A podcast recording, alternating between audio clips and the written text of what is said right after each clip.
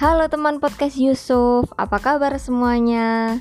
Yang ngejalanin ibadah puasa, yang semangat ya. Jangan diem-diem ambil minum di kulkas loh.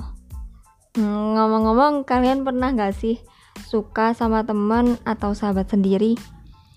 Um, aku tebak ya, pasti banyak kan? Ya, kali ini aku akan bahas topik tentang friendzone. Ada yang tahu gak sih arti friendzone itu apa? Yang tahu bisa komen di bawah ya. Kalau menurut aku sih, friendzone itu satu istilah yang gambarin sebuah hubungan yang gak jelas arahnya. Dibilang saling suka juga belum tentu. Ada nih ya, temenan saking lamanya sama-sama suka tapi sama-sama gak berani ngungkapin perasaannya. Gara-gara takut hubungan persahabatannya jadi berantakan.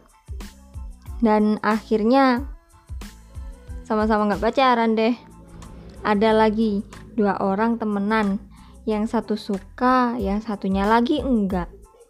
Dan cuma sekedar menganggap sebatas temen nggak lebih. Apalagi pas dia nyeritain gebetannya ke kamu. Pengen teriak nggak sih? Ya kasihan deh lu. Yang sabar ya aku juga pernah kok ngalamin. Jadi Intinya friendzone itu kisah kasih nggak kesampaian. Naksir sih, tapi nggak bisa jadian. Apalagi kalau sikapnya ke kamu terkadang seperti orang pacaran. Eh, ujung-ujungnya hubungan kalian cuma jadi kasih tak sampai. Aku punya sedikit cerita nih buat kalian. Dengerin ya. Ini tuh ada empat orang sahabatan yang satu cewek dan yang tiga lagi cowok. Sebut aja yang cewek tuh si Mawar dan yang cowok si Bambang, si Budi, sama si Yanto. Mereka ke mana-mana pasti bareng. Main bareng, jalan bareng, ngobrol bareng, bercanda bareng. Yang pasti nggak serumah bareng ya. Nah singkat cerita nih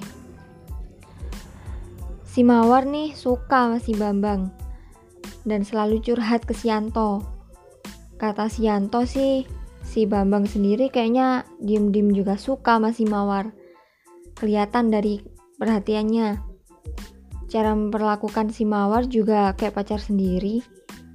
Tapi nggak berani bilang kalau suka. Nah, waktu itu juga si Budi juga curhat ke Sianto kalau dia juga suka sama si Mawar. Si Budi juga sama-sama ngasih perhatian. Cuma si Mawarnya aja yang gak pekaan. Nganggepnya mereka-mereka emang kebiasaan gitu. Jadi nggak tahu kalau mereka pada suka sama si Mawar. Nah, yang bingung jadi si Anto nih. Kenapa temen-temennya jadi terlibat cinta segitiga gini? Karena si Yanto nggak mau persahabatannya mereka hancur cuma gara-gara cinta. Dan jadi ngorbanin semua perasaan, si Yanto ngomong ke si Mawar kalau si Budi curhat ke dia kalau suka sama lu Mawar. Dan ngasih saran ke Mawar kalau misal si Bambang bilang suka ke Mawar sebelum jawab mending pertimbangin dulu aja deh pikirin perasaan si Budi kalau tahu kalian jadian gimana? Yanto cuma nggak mau ada apa-apa sama sahabat-sahabatnya. Dan nggak lama kemudian si Bambang beneran ngomong ke si Mawar kalau dia sebenarnya tuh suka sama si Mawar. Sebenarnya sih si Mawar juga suka sama si Bambang. Cuma si Mawar inget kata-katanya si Yanto dan mikirin perasaannya si Budi Daripada persahabatannya rusak, akhirnya si Mawar nolak si Bambang dan minta tetap jadi sahabatnya. Si Bambang terima keputusan si Mawar dan tetap jadi sahabat terbaiknya. Si Mawar ngerelain perasaannya biar persahabatan mereka tetap utuh. Tenang, jodoh gak akan ke mana kok. Endingnya, mereka tetap jadi sahabat sampai sekarang. Kalian bingung gak sih sama cerita yang tadi? Maaf ya kalau berbelit-belit. Ya, itu aja sih sedikit cerita dari aku.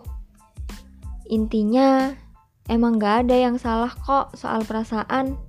Yang ada cuma waktu yang kurang tepat. Kayak lagu Virsa Besari.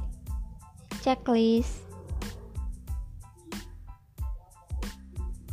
Bukan tentang perasaan juga kok. Lebih tepatnya tentang bagaimana seseorang bisa mengontrol perasaan itu. Lagi pula, jatuh cinta pada seseorang yang sangat dekat dengan kita merupakan hal yang wajar kok. Ia jadi orang pertama yang tahu soal apa pun masalah yang sedang dihadapi saat itu. Tangis dan tawa menjadi makanan sehari-hari untuk kalian. Ketika ulang tahun misalnya.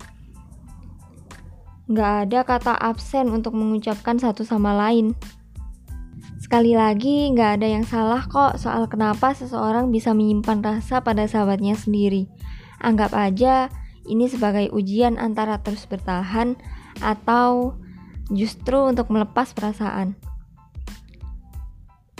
Good luck untuk kalian semua. Tetap semangat ya ngejalanin hidup. Jangan pernah terpuruk sama suatu hal yang waktu itu belum bisa tercapai. Kalian pasti bisa kok. Dan terima kasih udah mau dengerin sampai akhir. Jangan lupa like, comment, and subscribe channel ini ya. See you guys.